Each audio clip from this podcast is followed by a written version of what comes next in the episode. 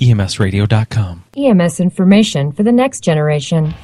The EMS Garage is a production of EMSradio.com. You can find us on Facebook, just search EMS Garage. You can find us on Twitter at EMS Garage.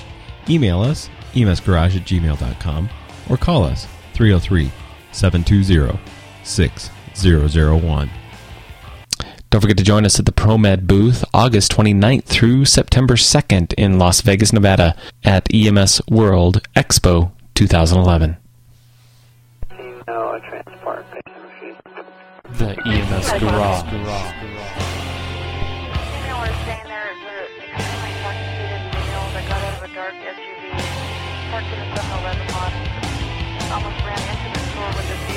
Checking out right now. Okay, I got uh, DC on the phone there wanting to know if uh, you can handle that call as well. Just confirming you are checking the patient. Mailbag 22 is on scene.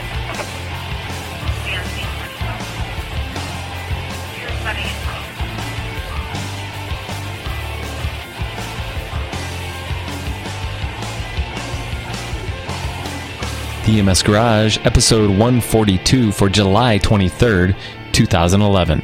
Chris the Curmudgeon.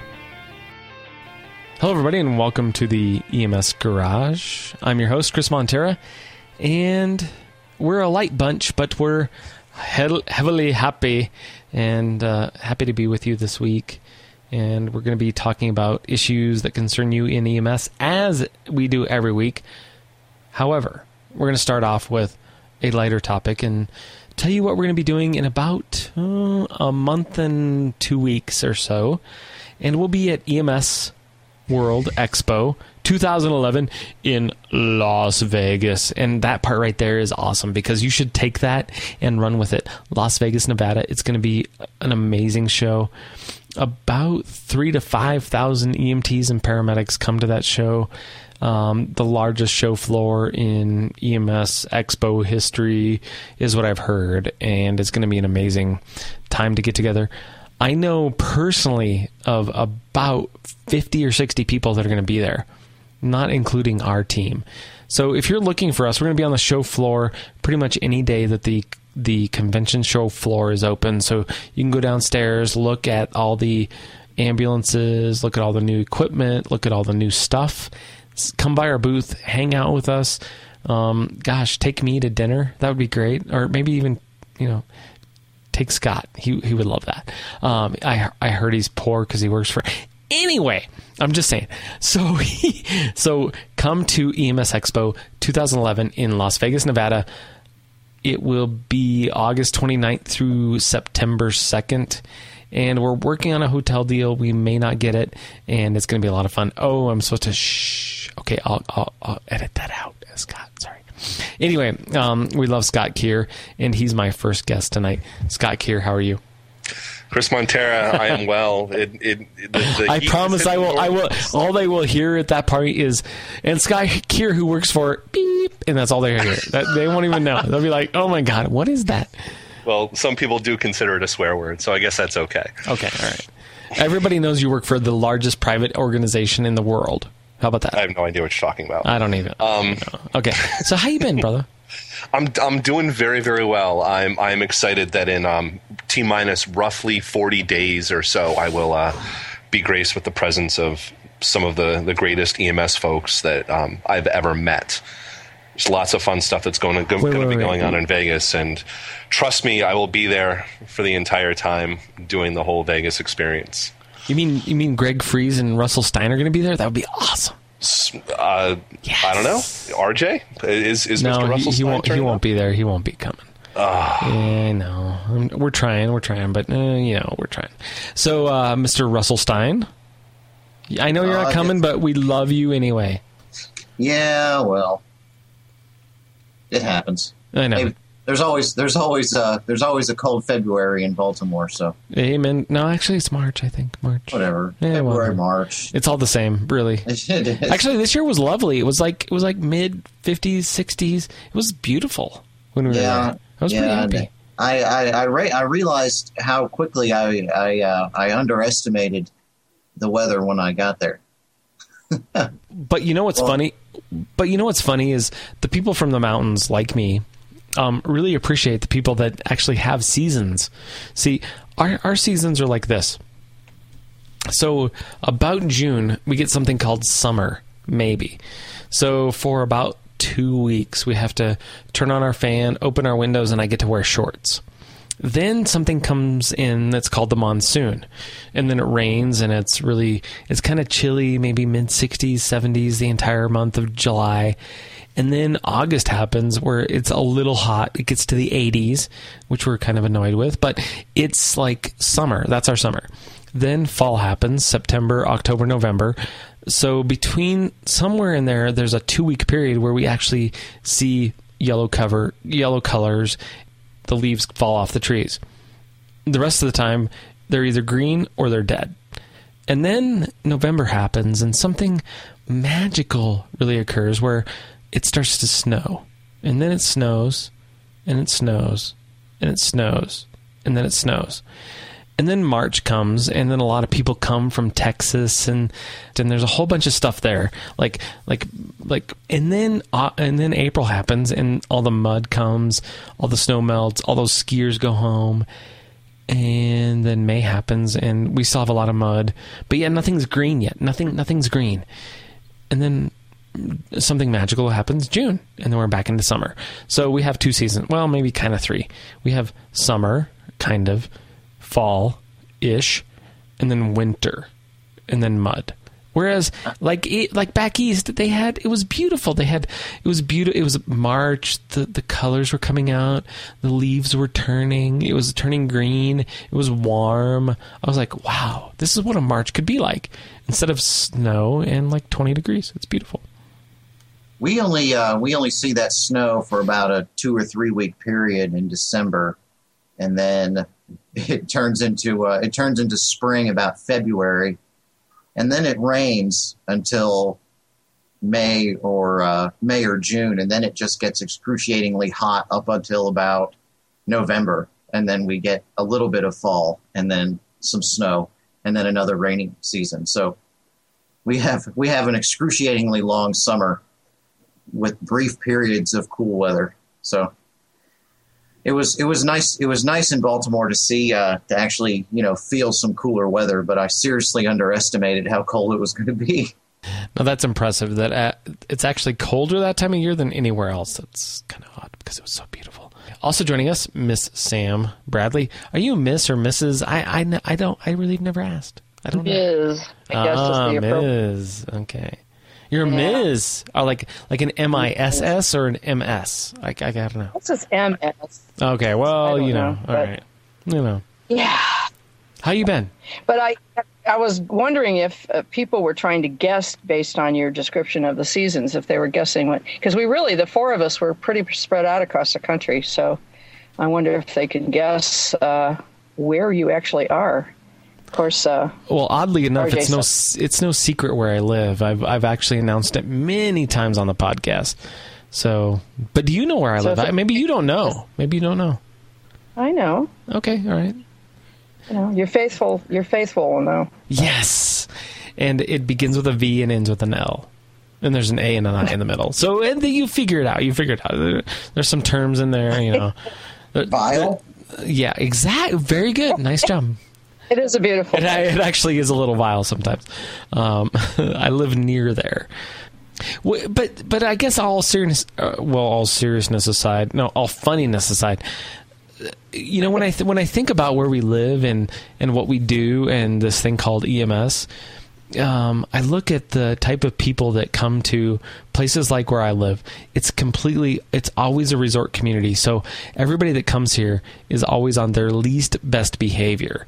And they come to 8,000 feet, 9,000 feet, and they think that they can drink like when they're at sea level. And oddly enough, they quick they quickly find out that they can't. And uh, some of my best calls have been on New Year's Eve where people think they can, but by 9 p.m. they're puking on themselves in the beautiful, like the most beautiful restaurant you've ever been in, but they're completely unconscious, and you're like, seriously, You're like, this is beautiful, and you had this beautiful plate of mussels, and oh, what else is that in your puke? Okay, yeah, that was like some shrimp tartar. I, I, I don't know, tuna tartar. I don't know, but it was really good and it looked awesome. So I really wish I could have had that for dinner. But no, I'm cleaning up your puke while you're puking all over my body. Anyway, Yes, so for so to, patrol for 15 years, so I totally appreciate what you're talking about. They don't understand the whole concept of altitude and no. all that. Well, but I. But do you do any of you out do do any of the three of you live in a like kind of a resort community? No, we need we need Tom Bouthillet to talk about resort communities. Where does he live? I, I- I, what does he like? I guess I never knew. Oh. Uh, Hilton Head Island, South Carolina. Oh yeah, that makes sense. what what I what I like to call heaven. Yes. So Well, apparently, I'm close to San Francisco, but not. I don't really live there. I'm way east of that. And- San Fran- but San Francisco's So beautiful. All right, so okay, so that was probably the worst monologue I've ever done in EMS Garage history, according to Russell Stine. so therefore, Mr. Scott Kier, please bring us back around and, and talk about our first story of the night. Absolutely. Um, I would love to. Well, go back in time about two months or so, and um, I was in Washington, D.C. at a little event sponsored by NAEMT called uh, EMS on the Hill Day, where we were put in front of our legislators. And um, you know, we, we were we were basically lobbying for some issues that were important to EMS. We actually talked about it on a couple episodes ago on on Garage. Um, saw an article today on EMS World uh, with the title "Politicians Call for Public Safety Wireless Network." Basically, what it is is a bipartisan coalition of U.S. politicians have decided to go forward with the reserving the D block um, segment of broadband availability that would be dedicated for public safety usage. Um, all of this stemming from the 9/11 Commission report, and of course, we're coming up on the 10th anniversary of uh, of 9/11 here in a couple of months. And interestingly enough, one of the the biggest struggles that they had that day, and one of the biggest struggles, at least that I see in the systems that I work in, is a complete and total lack of interoperability when it comes to communication. To communication, and it's one of the things that the D block would would really help give us. And um, it's it's really nice to see that they're finally going forward with it and, and they're finally taking steps towards it. And this is one of the three issues that we were talking to our senators and our, our congressmen about. So it's kind of a it's kind of a big win, if if you ask me. It's it's it's a big win for um, a movement that was driven by providers for providers. Oddly enough, I hear they're um, filibustering about that right now.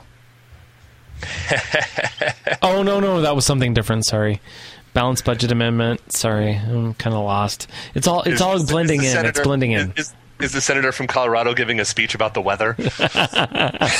No, because unfortunately, none of my senators are Republicans. They're all Democrats. So uh, we have two Democrats in from our Senate. So That's too. there you go. Uh, well, you know, whatever.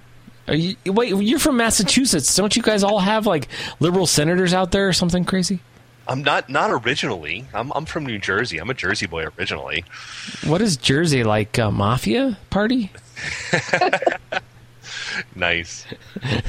well, dude, I did watch uh, The Sopranos, so I know. I know. It's Hey, okay. Yeah, of course. You watch The Sopranos in Jersey Shore. What else is there to know? You can pretty much see how. Oh, okay. So, funny story about Jersey Shore. Before we go back to the D Block, which is actually a real serious story, uh, my my son's girlfriend, who is from New Jersey, went back there this past week.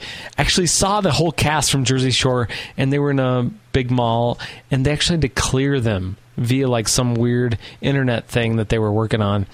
And they had to clear all the people before they could go in the show, or before they could go in the store with all the people from Jersey Shore. And I asked the girlfriend, I said, "So were you able to get close?" She said, "No, there were like 50 bodyguards around the mall, so we didn't even get close." I'm like, "Well, that's kind of lame." So I I want to get to the status in my career where I have 50 bodyguards. And Scott and Scott and Russell, you're going to be my first two. I'm just saying. awesome. I don't know about Yeah. taking a bullet for you. That, that I, might be- I never I never asked you to do that. I never asked you to do that. But I may I may ask you to take a vodka shot for me. That's all I'm saying. Hey, Occasional. that can be done. Right on. Yeah. So, Scott so and I will take those shots all night for you. Yes. Scott can make money. awesome. Well, I know you can all drink me under the table, so that's not a problem. So let's talk about the D block and talk about what that means for public safety and EMS because I think it's important to understand that you know a lot of other companies are interested in this including AT&T, Verizon, Google and a bunch of other industries that say hey, we should be allowed to come into the same space and take that over and really be a part of this 700 megahertz system that has been uh, abandoned by the t- television networks when they went to all HD. So how can we as EMS providers really take advantage of that? And and really what is the advantage to that? I mean, I have 800. Why do I need some other block for me? Really? Well, I think it more comes down to interoperability. It comes down to having a platform where we can all operate on, and and that, like I said, that was one of the big things that came out on 9/11 is is just the total breakdown of communication. It gives us a backup system to use. It gives us something that we can use nationally as well. Because let's face it, um, right now, what might be my main frequency here in Massachusetts, if I drive two states over, might be used by a busing company. You know what I mean? Everybody's system is different. So if you can set up and establish a nationwide system, uh, the the benefits are going to be are going to be huge. But wasn't that 800 megahertz? I mean, when we started this years ago and said, "Ooh, 800 megahertz is where we're going to go," and and Colorado has gone to that kind of almost by and large, the entire state's on this large network of 800 megahertz radios. Where I, where I in my hometown of begins with a V and has an L and a couple A and an L and, and an I and whatever else you want to put in there. Um, I can talk to anybody else in, around the state uh, by merely switching my radio to that area's channel. So I thought that that's kind of what 800 was. It was kind of this ubiquitous system that was the end all be all. I can move data over the 800 megahertz system. I can encrypt my 800 megahertz system and I can talk over it. What else do I need? Why why do I need 700? I just don't get it. Well, 700 also gives other abilities. I mean, it, it's expandable. Uh, it's it's it's a, it's a diverse setup. It, it, it's something that you can transmit data across as well. It's something that you could easily set up a, a hospital link to as well, and and actually almost do like a FaceTime setup with the doctor in the emergency room, rather than simply being their eyes and ears. You can actually bring the doctor up to speed in real time as to what's going on as far as online medical control goes. Um, but obviously the 800 megahertz system hasn't worked because here we are 10 years later and um, i don't have an 800 megahertz radio. And the only people that do in the state that i work in is the is mass state police and anybody who wants to contract through some private contractor that set up a network. You know um, i can i can honestly tell you that in the city that i run in uh, the fire department the and the ambulance and the uh, police department are all on different bands. They can't talk to each other um, I go two towns over, and they're on different bands as well, and different frequencies. There's no interoperability. It's it, it's completely broken down, and what was going to be great about 800 megahertz has, as a result, become fragmented, and there's a need to start from scratch. Oh, and, come on, start from scratch again. We've already done, but we've done this, and uh, man. I guess maybe the best part about 700 megahertz is I can also get my news at 11. Coming up, Absolutely. News at 11, Action News. You know, whatever. Right. I, am just saying. You know, when I when I worked for flight when I worked for the flight service in, in, in Dayton, we had a radio system that we played around with, but you know, it really wasn't widespread throughout the whole rest of our little fleet. But um, we were, uh, it was, it was kind of, I forget the name of it now. It's been a while since I've since I've heard it, but we were. Uh, I'll give an example. I was driving down near the Ohio River. I mean, which was 80 miles away from the hospital, and and I was still able to talk to the dispatcher as clear as as as it was as if I were two blocks away on on one radio system, and you know I always wonder what happened to that. If, if is that part of this, or uh, I don't even remember what it is, but I thought they said something about it being satellite based or something like that. But I really can't remember. It was it was pretty intense though. We were we were able to drive you know hundreds of you know, clear to the other side of the state and still be able to talk to them via the radio. Um, I don't know if it's the Nextel, basically Nextel based satellite system that, that was in existence. Um, I'm just kind of scanning the article. It's it's it's been a while since I read up on it. It's been a couple months, and I've had a lot of glasses of wine since then.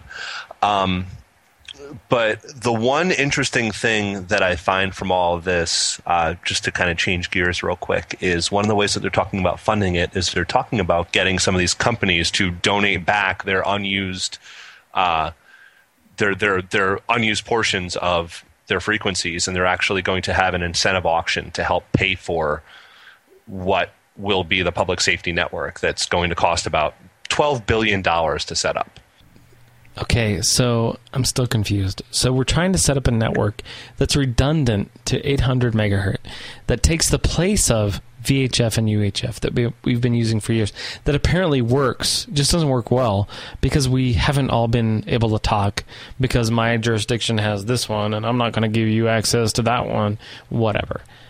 Uh, I, I call me the skeptic in this crowd, but I don't see it working.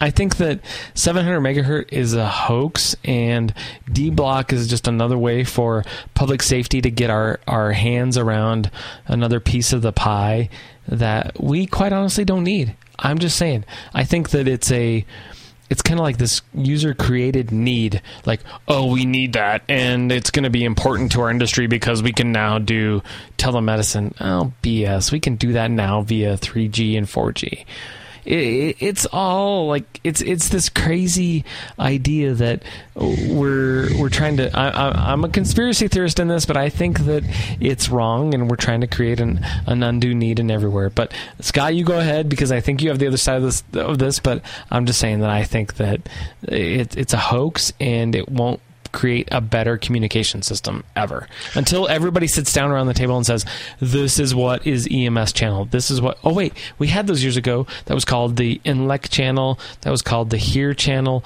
that was called the fern channel. And then we went away from vhf and now none of us carry that channel and we now and now none of us can talk to state to state.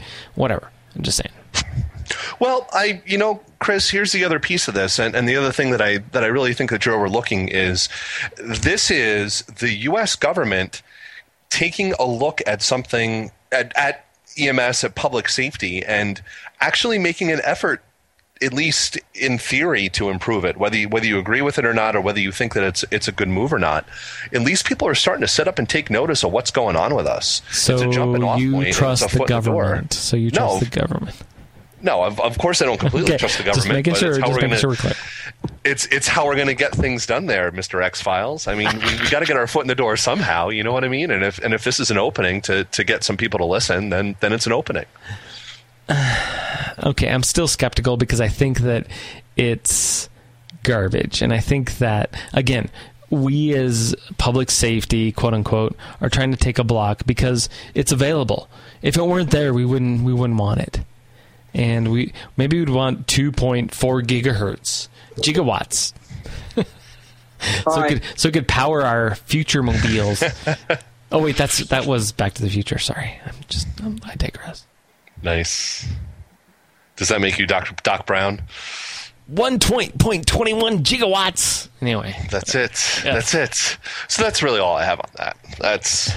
But well, let's take that concept to a slightly different place. And you guys have been kind of saying it, but getting off the tech piece of this, just talking about Scott, you were talking about the fact that you know fire and EMS in some areas don't talk to each other. Why is that? Why is there such a lack of interoperability?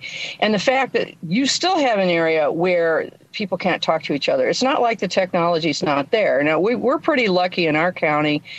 Uh, the departments are pretty tight with each other. We work well with private. Um, there are disaster caches of radios that if we have to put every fire department on the same frequency, we can do that. We've got the aeromedical frequency we can. There's there's a number of options, but I think part of that's the attitude that maybe because this is more of a suburban leaning and rural type of community, I think there's more interest in interoperability. And, and in all these years, you know, it's just, it's, one of you said it earlier, so Ah. Well, I don't want you having access to my channel. I was. This is just because I, I sat all day in San Francisco in one of our. Uh, we have a uh, statewide fire chiefs group, and we always talk about what's the legislation. It's very, very fire centric, but what's all the legislation that's going to affect the state fire departments? And there's always these issues, especially in this economy, with private versus public, and and I just it, it makes me sad that EMS and fire somehow just can't work together for the benefit of the public. I mean, that's what we're all here to, to do. And so this is just a little different spin on this thing, but I guess that's what's coming out of my head. I just wish it was different. I'm the eternal optimist. I'm sorry. I put you guys to sleep? Eh, well, no, I, I guess. All right. So here's my here's my problem with what you just said.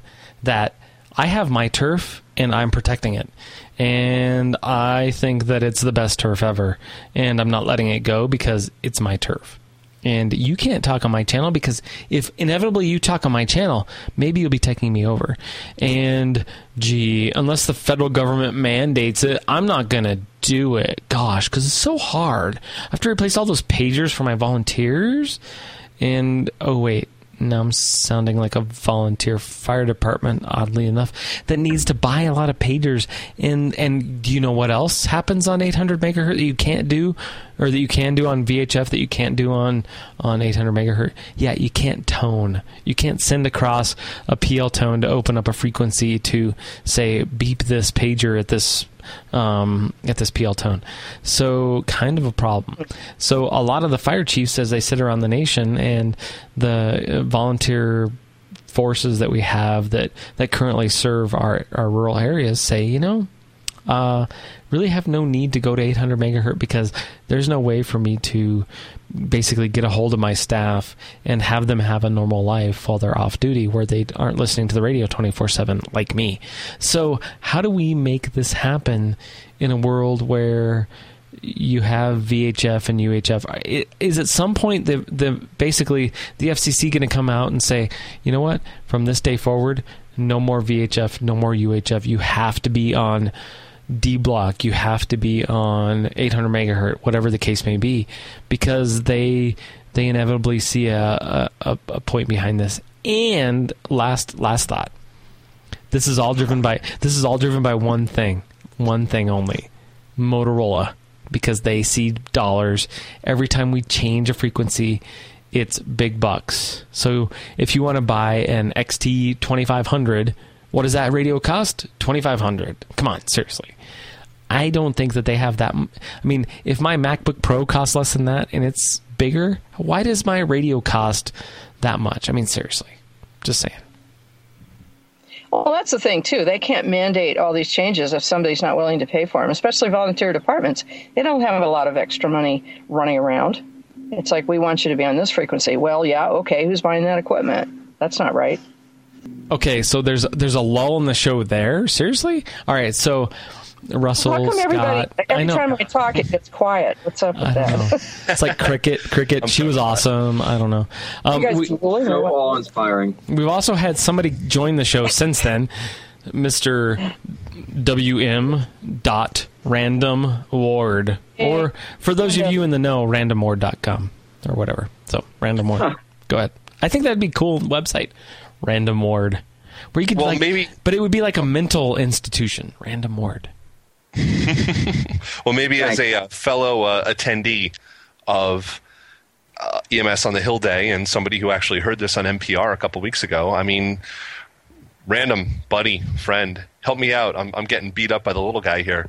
Um, Did you just What do you call me think? little guy? Seriously? Yeah, just because I'm good. hey, I'm I'm short, but I'm powerful, baby. indeed, Well, you I don't know if sir. you've seen Scott, You- but you know Scott kind of dwarfs you. I'm pretty sure he dwarfs me.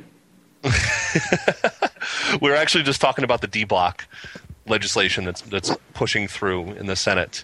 And Oh. I think and I think it's bunk, but Scott thinks it's the next best thing since sliced bread because it's gonna make us all sing kumbaya. I think it's all crap. But that that that's my opinion. I think it's a foot in the door. I, I really do. I, I think it's it's the government finally sitting up and taking notice of public safety, and I, I think it's a step in the right direction. All right. Well, how about this? It's a Um, fiber. What was that, Sam? I say you got to be the tiebreaker here. You got to. Okay, well, I'm going to give you guys a heads up. I am at work right now. I literally just walked in from a call and saw that I missed Skype call. Which is totally cool. Um, That's why EMS Garage rocks because you can get people on duty and they may leave at any moment. Anyway, go ahead. yeah, and I hope that my disdain for my day comes across in my tone of voice. Um, Did you have to wipe any So- butts? Seriously? Okay, just go. My uh, so so D block. Um, Chris, how many radios do you have in your ambulance? In my ambulance, one. Yes, one. Yes. Does that work for everything you need to work worry about? Yeah. It's got 800 megahertz. What else do I need? Yeah. Um, well, my ambulance until about three years ago had three. Yeah, you had VHF, UHF, and 800, didn't you? Mm-hmm. Which is exactly my argument that that this is that 800 megahertz did nothing. So we're going to add now a new block of 700 megahertz to add yet a fourth radio to your system that absolutely talks to nobody, nobody listens to, and it is dead air. I'm just saying that it's a waste of time. I think that if we get if everybody gets on board with it, or, or if the if the more important jurisdictions get on board, then we can we can start influencing change from for the radios. Because I know that once 800 once my my local jurisdiction went to 800 megahertz, the other one started to change as well. And that made it easier. Now it is relatively easy, except for one jurisdiction to the south of me. It's it's fairly easy to talk back and forth. because you're on 800 megahertz, right? And uh, uh, wow, it's kind of become the ubiquitous system. And can can over your 800 megahertz system, can you transmit data? Uh, we've been told we can. You just haven't done it yet. No, because nobody wants to set it up. Okay, right on.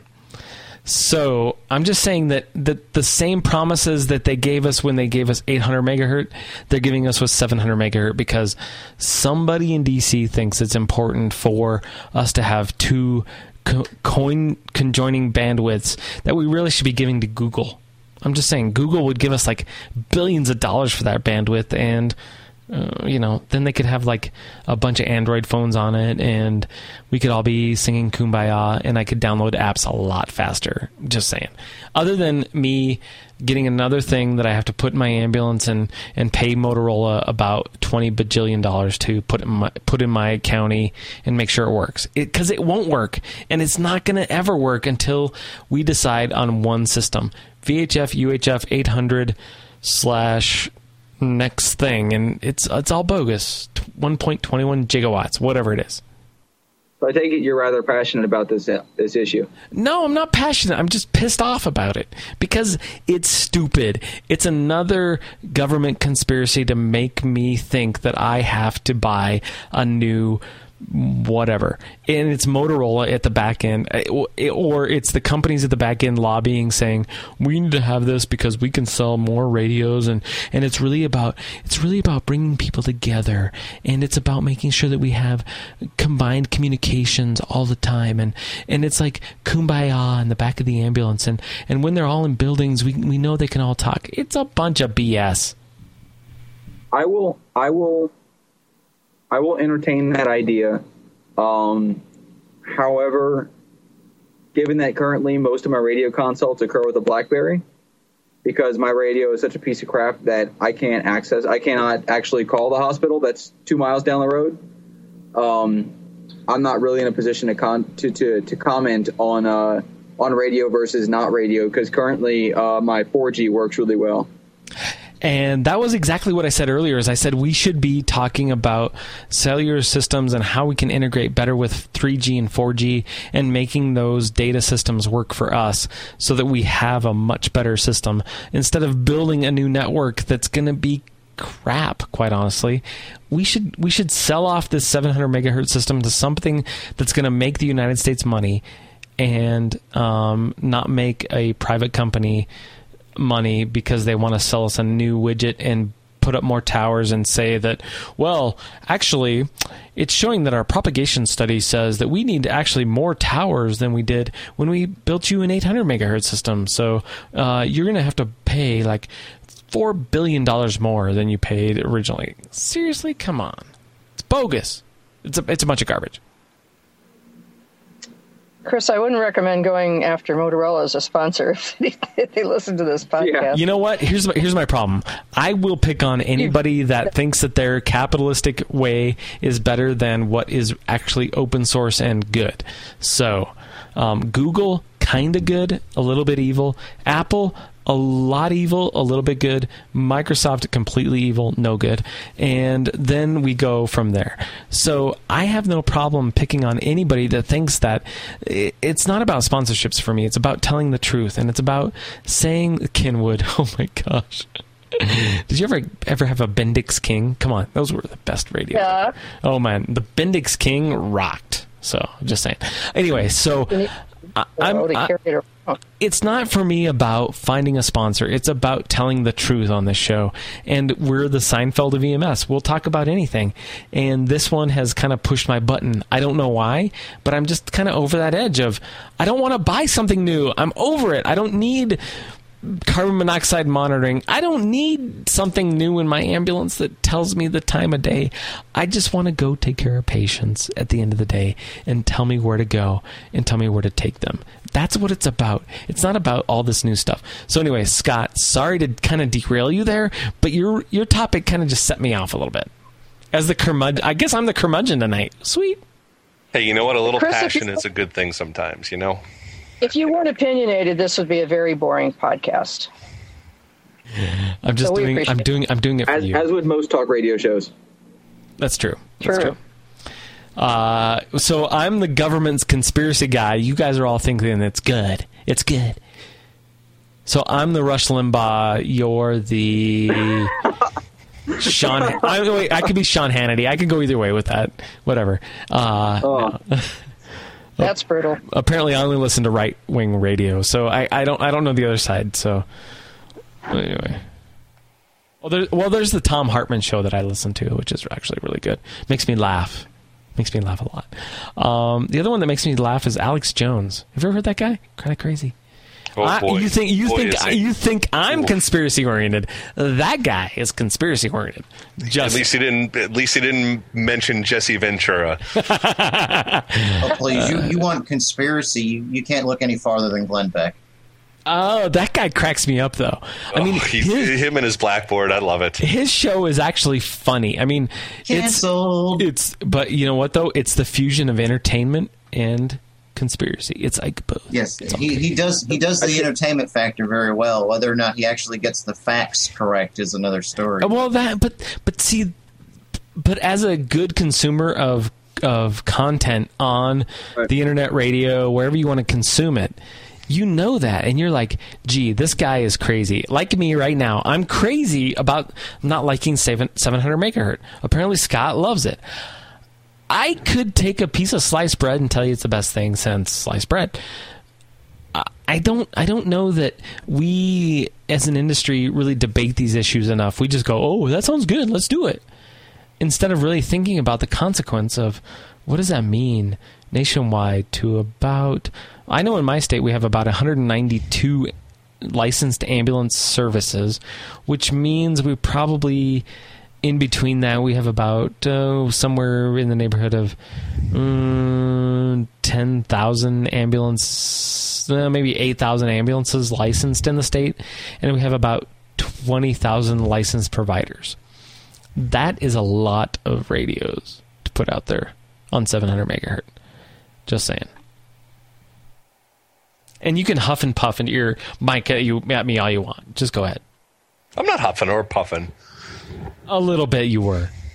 Ah, it's like I for for me, a lot of it I think comes down to the message behind the fact that somebody sat up and take notice of and took notice of us. That's I, I, I- I really think you have to put some stock in that. Okay, that I would agree with you with that we actually now have a voice in DC, which is good.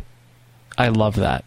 Um, it, and it's not about Medicare reimbursement, and it's not about trying to figure out how we get more dollars. It's actually about a, a, a piece of legislation that we can wrap our arms around. I actually, okay, on that I will agree with you with because that is a good thing. Fantastic. Okay, next topic. 39 minutes in. Boy, oh boy. I gotta jump guys got a call. Oh, Random Ward's leaving. Okay, we love Random Ward. Um, randomward.com, maybe. I don't. What is his website? He's going to give it to me. Randomparamedicine.com. Uh, Or random medic. Randommedic.com. Ooh, random paramedicine. I'm gonna I'm gonna take that domain right now. random. It used to be- it used to be randomparamedicine.com. It's gone now. Uh, what did you do with it? Over Oh, on. FRN. All right, you better you better go on your call. go. Go. on your call. Go on your call. Go. Bye bye bye. All right, some somebody's dying. Go. All right. Uh, so next subject, Mister Kier. Oh no, this is. I thought it was on somebody else. I thought you had I thought you had all the subjects tonight. Was- I had the one. Wait, what? What? You just forget about me and then? oh wait, wait Russell. on. Sorry, one of you, one of you guys had another subject. I couldn't remember who. Yeah, we uh, I've actually got two of them, and they're actually one of them's related. Uh, we had a we've had several issues with, with waiting at hospitals, and and and somehow the news here in Memphis caught up to it, and they uh, they started running the statistics on how long we wait at hospitals uh, in the waiting to hand off patients to the emergency room, and they've actually said that uh, in three weeks our uh, our fleet of ambulances, though there's 33 of them, spent an equivalent of 53 days waiting to offload patients at an emergency room. Actually, put them in a bed, and they they ran they ran some more numbers and found that that on average last year we ran out of ambulances in the city about every other week, and we we were waiting at the hospital. Uh, one in particular, about an average of 45 minutes. Uh, and, and it, it kind of struck me as odd what the uh, when they questioned when the news went and questioned the uh, the ED director for the for the hospital system. He basically said um, he basically he basically blamed the economy, followed by blaming EMS that uh, well if they've been if they he basically said if they've been sitting there for three hours they need to tell somebody. Well, if we've been waiting for three hours, uh, that's pretty obvious. And then uh, he he made another comment when when you know they were talking about you know how important it was that that the ambulances be available for calls. He basically he he said flat out, "I don't I care about the patients. I don't care about the city's resources." And that kind of blew me away as somebody who's either oblivious to the to the to the reality of modern healthcare or just completely out of touch uh, with reality at all. Isn't that kind of the same thing? Uh, I'm worried about this. I'm not worried about the city's resources, but I'm worried about the par- the patients. Hmm. Yeah, how Kind of the same thing. Yeah, we, we can't bring you any more patients if we're sitting in your hospital. How many hospitals do you cover? Uh, we have uh, we have three in one system, two in another. So there's five, six, and then uh, are we counting the women's hospitals or no? Uh, wow. Ones General- you ones you transport to routinely, Uh, not the ones that are like in labor. Oh my God, we got to get them to the other one. Uh, six or seven. Okay, so of those, you spent in one month fifty three Yeah. days on in one hospital. Now, is that is that the same for every hospital, or is that just that one hospital? It, it's it's it's uh, uh, from the way they they've explained it is it's our aggregate wait time in three weeks. For The all for, all- for all ho- for all hospitals. Right, And how many ambulances do you have on the street every day? thirty three. Okay, so wow, that's incredible. That actually is kind of scary in the fact that six hospitals in a metro area with 33 ambulances can't get their act together enough to figure out, okay, we're on divert at this time, we're not on divert. We either figure out that we're going to take all the patients or not, because the need for your system resources would go down if they would take if they'd be able to take the patients. Yeah, and, it comes from a from from my opinion is it comes from an unwillingness to change.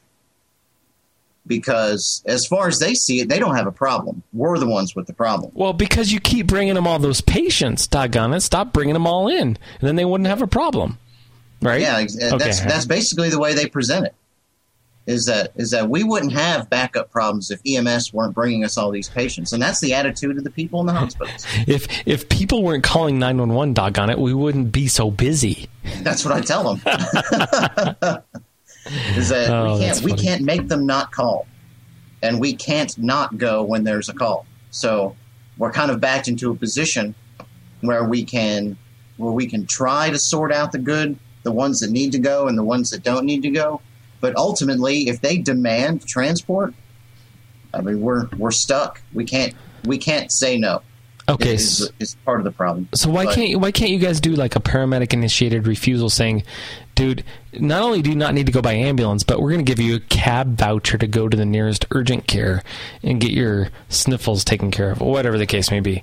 Why can't Well, you guys do? Why, why, why can't you do that? Can't- Exactly, and, and that's exactly one of the points that was brought up. Is that we is that okay? Let me put this in perspective. The city of Memphis has 300 plus active paramedics, and that's that's spread across three shifts. Uh, training for to do any sort of thing like that, training and education to do any sort of thing like that would be ridiculously long. So by the time you actually finish the training, people that, that got at the beginning would be forgetting.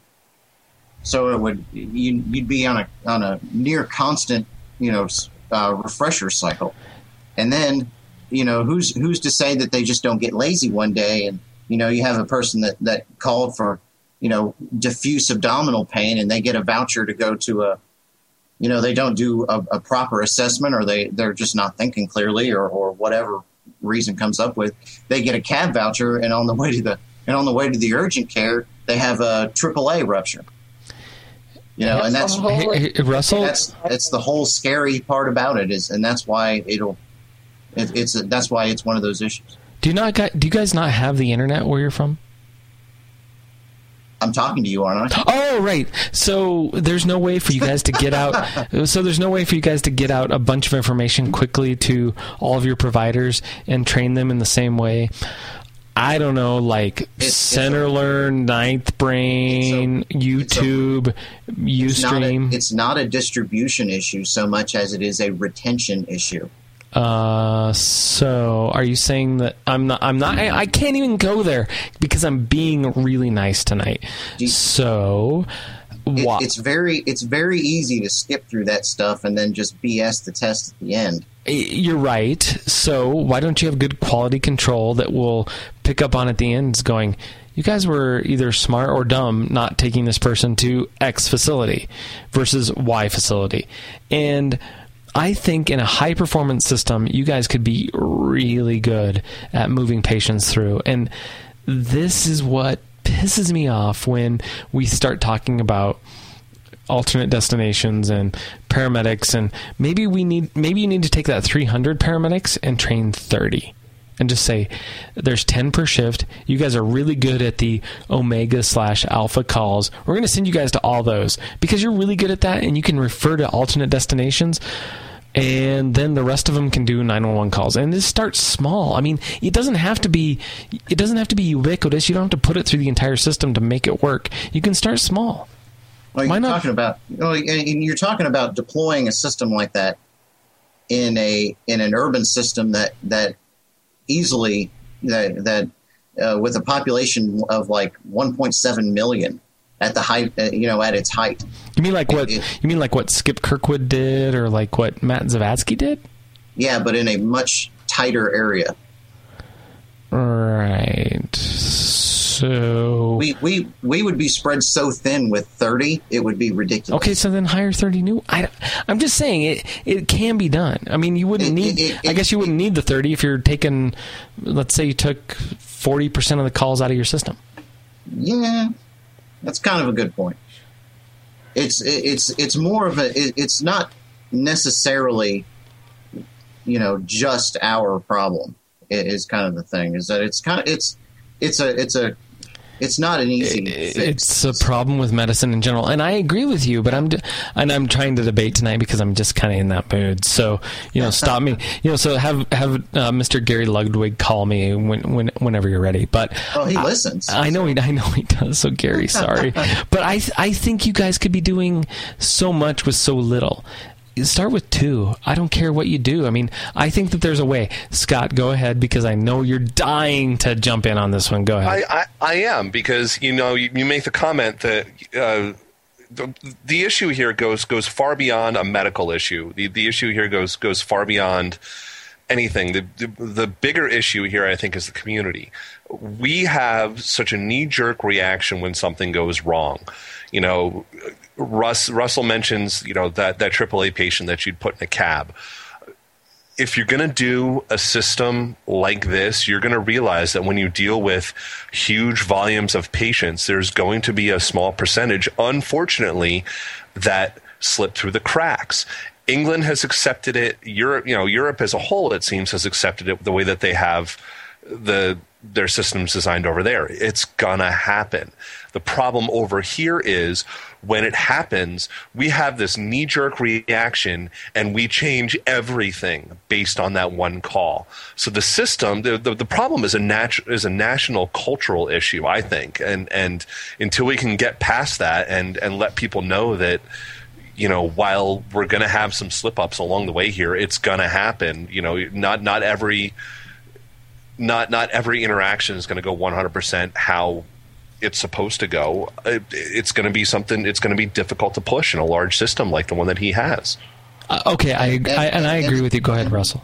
and and and and another issue as far as cultural goes is that is that America in general is very litigious.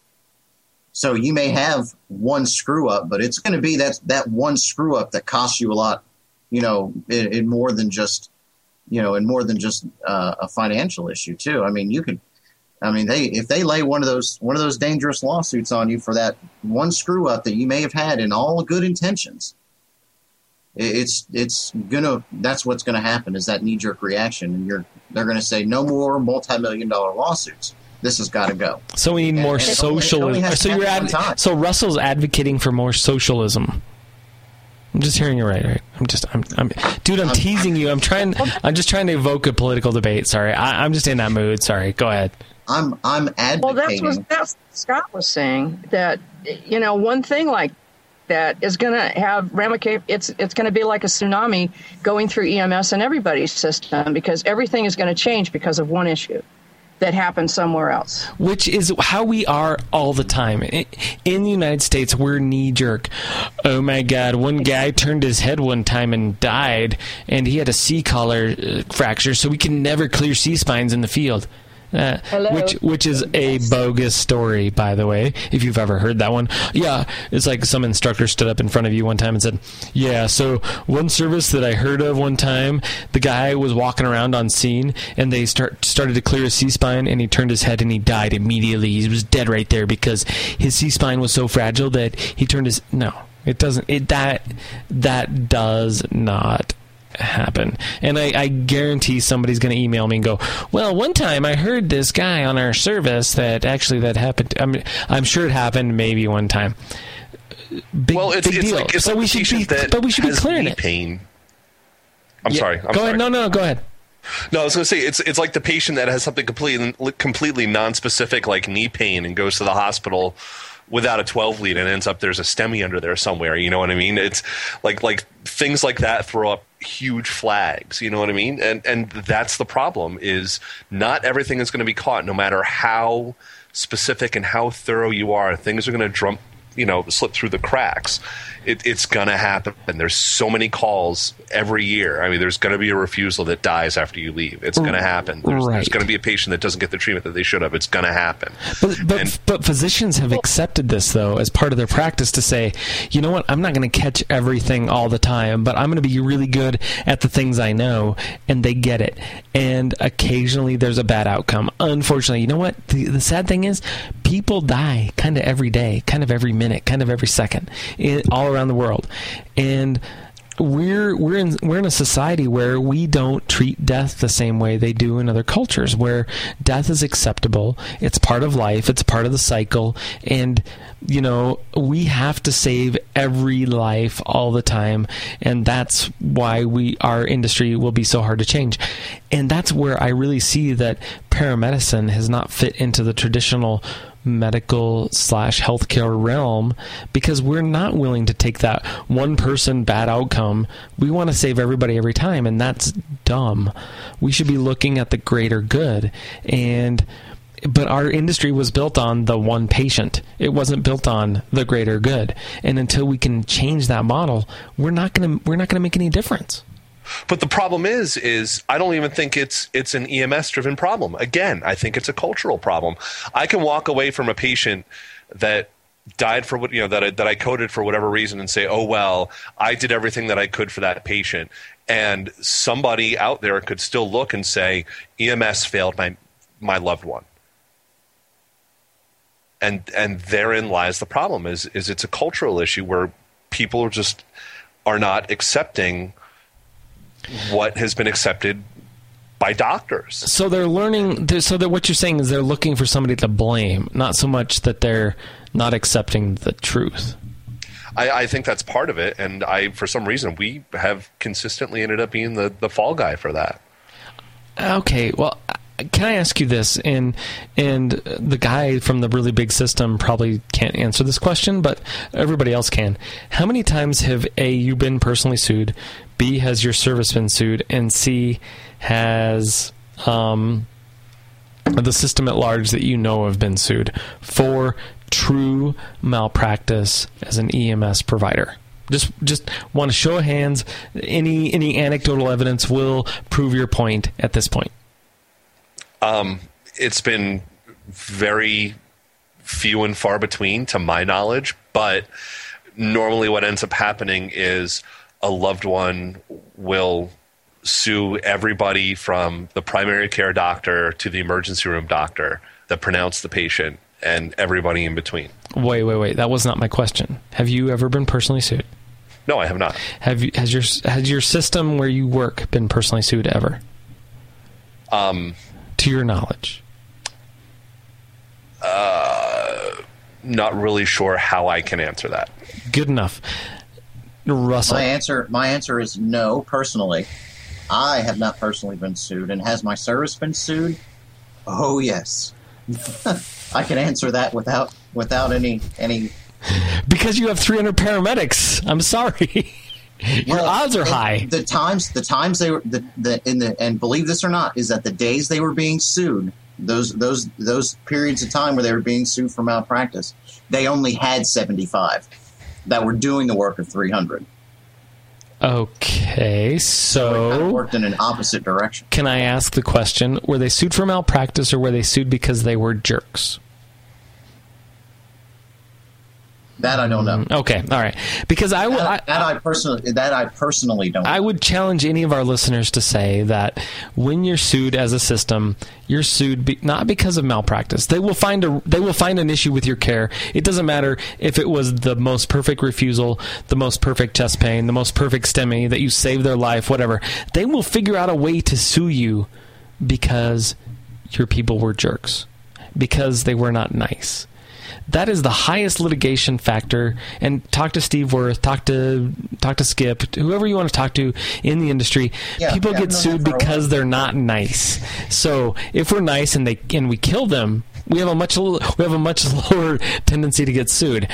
I'm just saying i'm, I'm being facetious. But i think the point is, is that true malpractice in our industry is low because we follow this weird game of of trying to bring back this idea that we're going to save every life and we're going to save one person and we're going to save so so that point should be bunk and we should be starting to look at the greater good.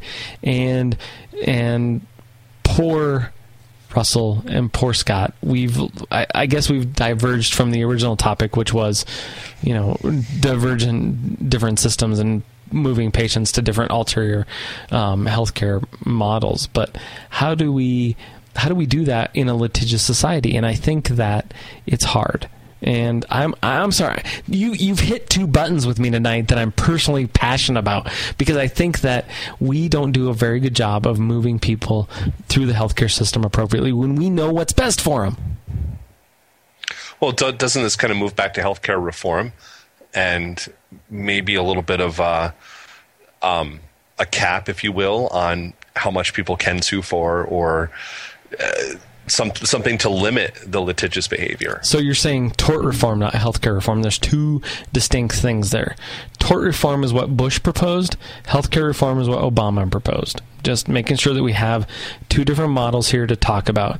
Tort reform, the um, the lawyers fought tooth and nail. They're like, "Oh my God, we've got to be able to sue for the maximum amount because my every one of my clients has the maximum amount of damage every time I sue."